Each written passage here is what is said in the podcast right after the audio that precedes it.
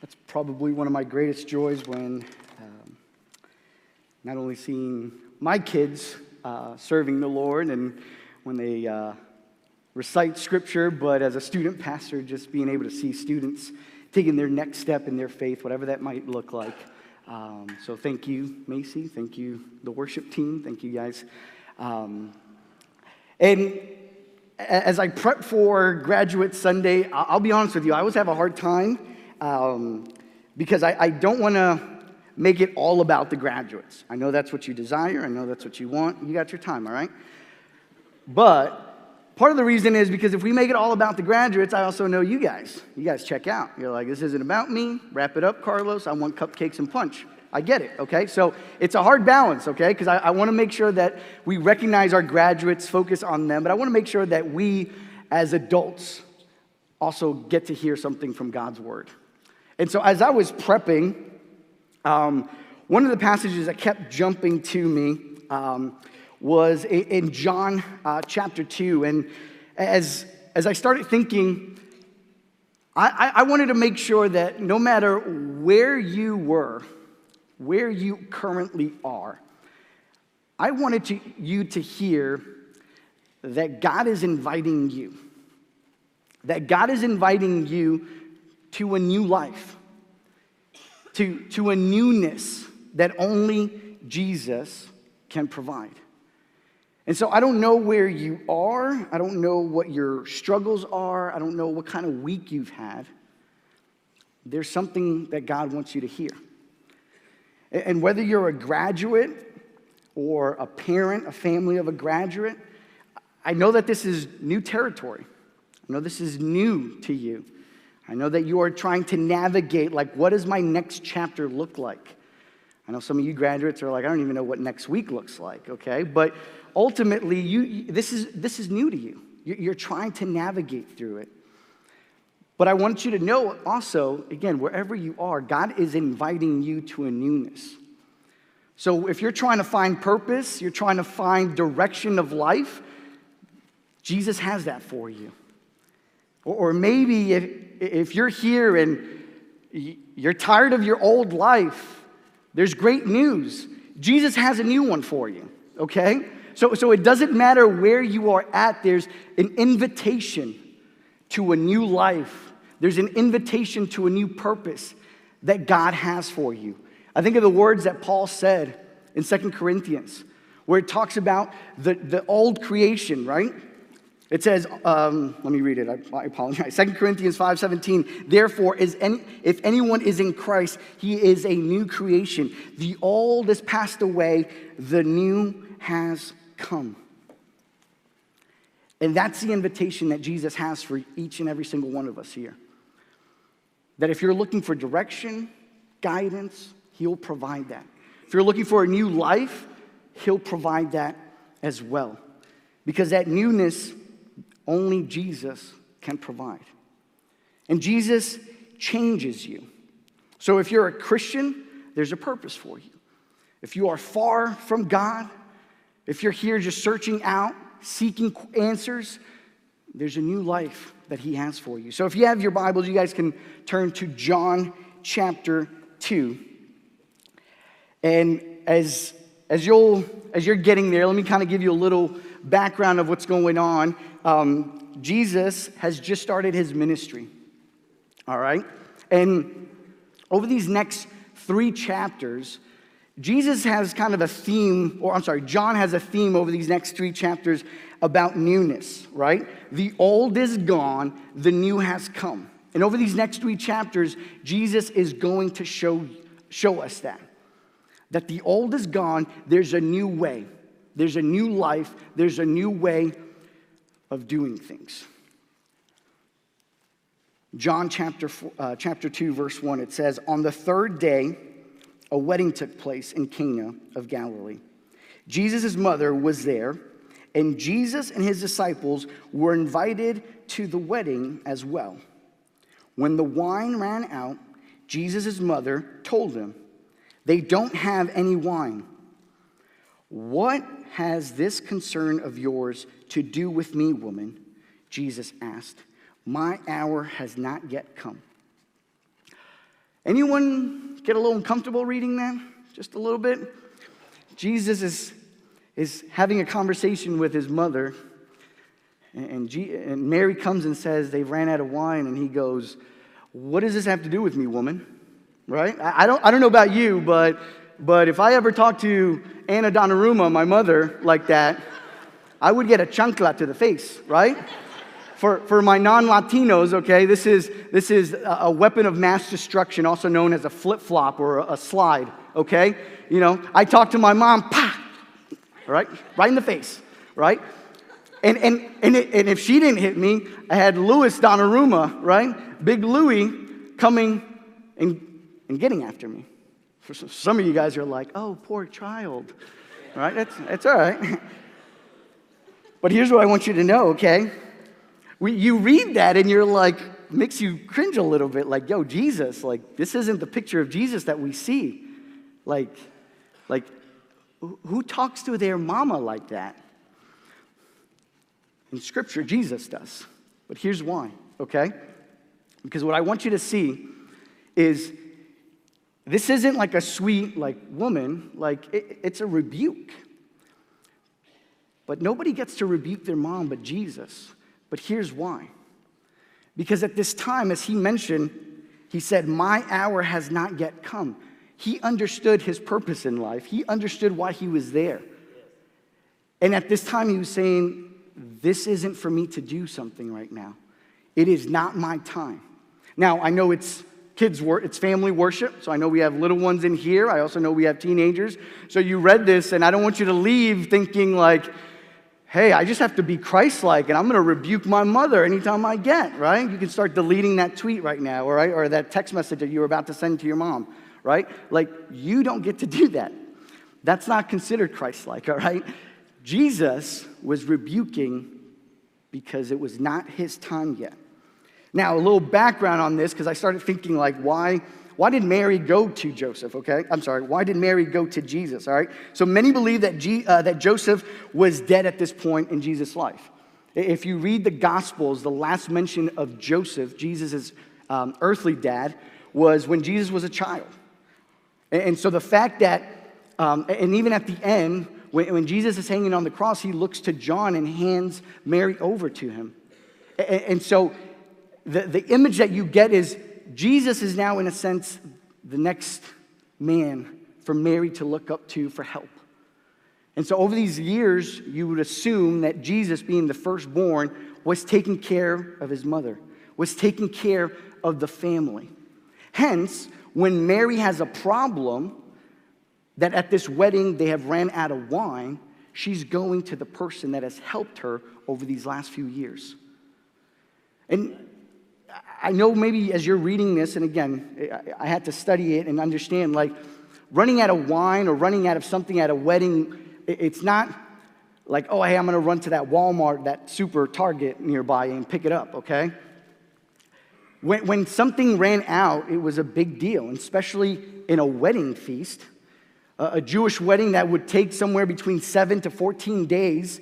If you ran out of something, it was kind of a shame as a family because you would invite the whole town over so everybody knew so and so can't afford whatever it is that they ran out. So the fact that Mary and Joseph were invited, it was a big deal for them to help this family out. So continue to see what, what happens. Verse 5, it says, Do whatever he tells you, his mother told the servants. Now, six stones, water jars, had been set there for Jewish purification. Each contained 20 or 30 gallons. Fill the jars with water, Jesus told them. So they filled them to the brim. Then he said to them, Now draw some out and take it to the head waiter. And they did. When the head waiter tasted the water, after it had become wine, he did not know where it came from, though the servants who had drawn the water knew. He called the groom and told him, Everyone sets out the fine wine first. Then, after people are drunk, the inferior wine. But you have kept the fine wine until now. Jesus did this, the first of his signs in Cana of Galilee. He revealed his glory, and his disciples believed in him. Now, there's a couple of things that I want to draw out of this quickly so that you guys can go enjoy the punch and cupcakes. But I know that as we read this, some of us get a little, little uncomfortable as well, right?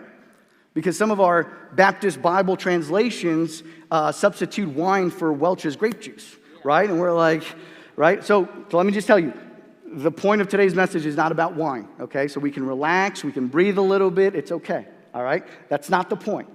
But what I want to focus on, okay, is two quick things. The first thing is that Jesus changes you from the inside out. Jesus changes you, changes you from the inside out. Notice that he tells the servants to fill the jars of water. Understand, anything that Jesus does is intentional. Jesus doesn't do anything haphazardly, right? He doesn't just like think of it, whatever. No, no, there, there's intentionality behind it. He's also Jesus, who, as we read through scripture, has many miracles that he performs. Jesus could have made the wine appear out of thin air. He could have told the servants, hey, just go around, go around the barn seven times or do something, it'll pop. No, no. He chose something that was available. He chose something that was there and had them fill the jars with water. And Jesus transformed that water into wine. He transformed it from the inside out. And I think it's, it's, it's important to understand that it was what was available. He, he changed the content of what was inside that jar. He changed it from the inside out which is exactly what Jesus later on would preach to the Pharisees and the Sadducees, right? He, he would mention that, that they were like, um, like whitewashed tombs, clean and beautiful on the outside, but stinky with dead bodies on the inside. He described them kind of like, like, like a bowl, like a dish that was clean on the outside, but I'm sorry, clean on the outside, but nasty on the inside. And he's rebuking them when he tells them this like, you have all the things wrong. You need to be changed from the inside out. I think Pastor John uh, came to the office a couple of days ago and we were talking about um, this idea of humanism. That I think a lot of times we, we hear this, you know, you do you. You can do it. It's all inside of you. And I'll be the first one to tell you when I do me, it's not pretty. Right? When I do me, I get a chancla to the face. When I do me, I get in school suspensions. When, when I do me, I, I, I beep the horn at people that cut me off. Because how dare they? When I do me, I, I break and ruin relationships in my life. I've tried doing me. All it does is hurt people. Proverbs talks about how it leads to destruction, leads to death. So when you do you, that's not a good thing. And you know that deep down inside. That when you try to look within yourself and what you have,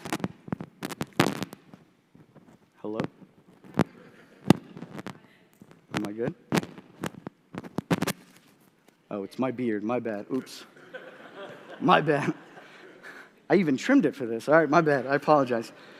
But the, when you do you, it, it, it goes bad. And so when Jesus provides this change in you, that he will change you from the inside out, this is a revelation, something that we should all welcome. I'm going to be different because of Jesus. I don't have to do it within my own power because I'm going to fail a hundred times over. What I love about the story too is notice that when Jesus turns it into wine, they bring it to the head waiter Or in, in our days, it would be like the wedding planner, right? The wedding coordinator. And he drinks of it. And he's so amazed by, the, by this wine that he actually calls the groom over. He interrupts the groom at his wedding and says, Hey, this is awesome. This is great. Usually people put the best stuff at the beginning, you waited till the very end. Which is also to let you know that God is not looking to just improve you, He's looking to make the best of you. That He wants to create you, not just small improvements, He wants to make you into the greatest person that He wants you to. He's planned it out for you. But not only that, but Jesus also changes your purpose. Because now we don't have to live our life in such a way that we're lost, without direction, that we wonder, is this what we were created for? You try to look for satisfaction, God gives you the purpose. So that every single day you can say, This is what God made me to do. This is what God created for me. This is the plans, the works that He had talked about, that He made for me before I was even thought of, before I was even born.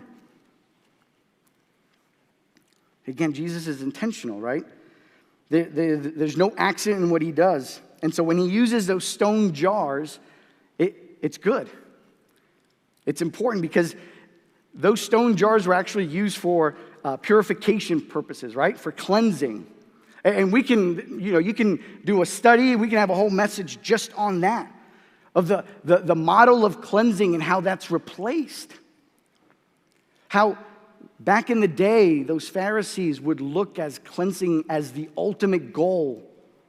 That when you cleanse yourself, you were right with God. And Jesus flips that upside down. You, you, you look later on, and this is what we call in the business foreshadowing, okay? When you look at the end of John, you look at the end of the life of Jesus, he transforms the cleansing. Those stone jars are no longer usable, right? The job that they were created for no longer exists because Jesus now put wine in that new wine. And he's showing you a picture that later on, he is what you need for the cleansing, the ultimate cleansing. But what I want you to see is these jars no longer have use, their purpose changed. And for us, for you graduates, this is good. Because I know many of you are wondering what, what am I supposed to do? What am I called to do? Some of you guys already know, and that's great. Some of you guys are still praying, still seeking out guidance, counsel. Continue. Because God will put people in your life, God will put His word to show you what that is. But for the rest of us in here, I know a lot of you are looking at our graduates and, this new generation and going, You tell them, Carlos. You, you tell them that they need a purpose. But could it be that maybe you also have a purpose? That maybe God is trying to change your purpose? That maybe you're in your 20s, your 30s, your 40s, your 50s, your 60s, all the way up to your 90s. Could it be that God is trying to change your purpose again? Gets a little uncomfortable, right? No, Carlos. I got, I got a good job, got a 401k, I'm looking at retirement, I'm looking at investments. Could it be that maybe God's trying to get you out of your comfort zone for that purpose? Because maybe you thought you found your purpose, but God wants to reveal that purpose once again. And it's okay to change course if it's directed by God. And as we finish up, what I want to see is the, the last couple of statements that Jesus makes through this, because in it, those jars become a tool to display, to showcase God's glory. And if you look at this miracle, it, it, it's his first miracle, and you're trying, like, what ex- he didn't heal anybody, right? Like that's usually the miracles that we hear about Jesus healing the leopard, healing the blind. He, he turned water into wine. Like that really impact people. But what I want you to see is that Jesus used the miracle to display the glory of God in himself. And that miracle alone is the same type of miracle that he wants to do in our lives. That, that Jesus wants your life to display the glory of God too. That whatever it is that you're doing, whatever it is that God's called you to, that new life, that new purpose, He wants to use it to showcase God's glory. This isn't about you. Graduate, this life isn't about you. Parents, this life isn't about you. The rest of us, this life is not about us. God wants our life to showcase His glory. And I don't know about you, but there's no bigger purpose than that. There's no, no bigger win than to know that my life is making a difference to point others closer to God. That when people leave my conversations, that when people leave my presence, that when people leave me, they have seen a glimpse of God. That God has revealed himself in me through my conversations, through my actions. That when you go to work, people see Jesus in you. When you drive down the highway, maybe I'm speaking to myself, people see Jesus in you. When you go to school, when you go to college, when you get that roommate, that when people see you, they see Jesus and that it showcases God's glory. Because look at the last verse. He revealed his glory, and his disciples believed in him. There's no greater win than to know that people are drawn closer to God because of you. That people believe in God because of you and your life. So, this miracle he could have turned it into whatever he wanted. But the miracle was to showcase his glory and to let others know. And we're the same way. We're a walking miracle wherever we go. So, graduates, family, friends, we are called to live a life that points others to him. Because we, he's changed us from the inside out because He's given us a new purpose, because we're new in Him.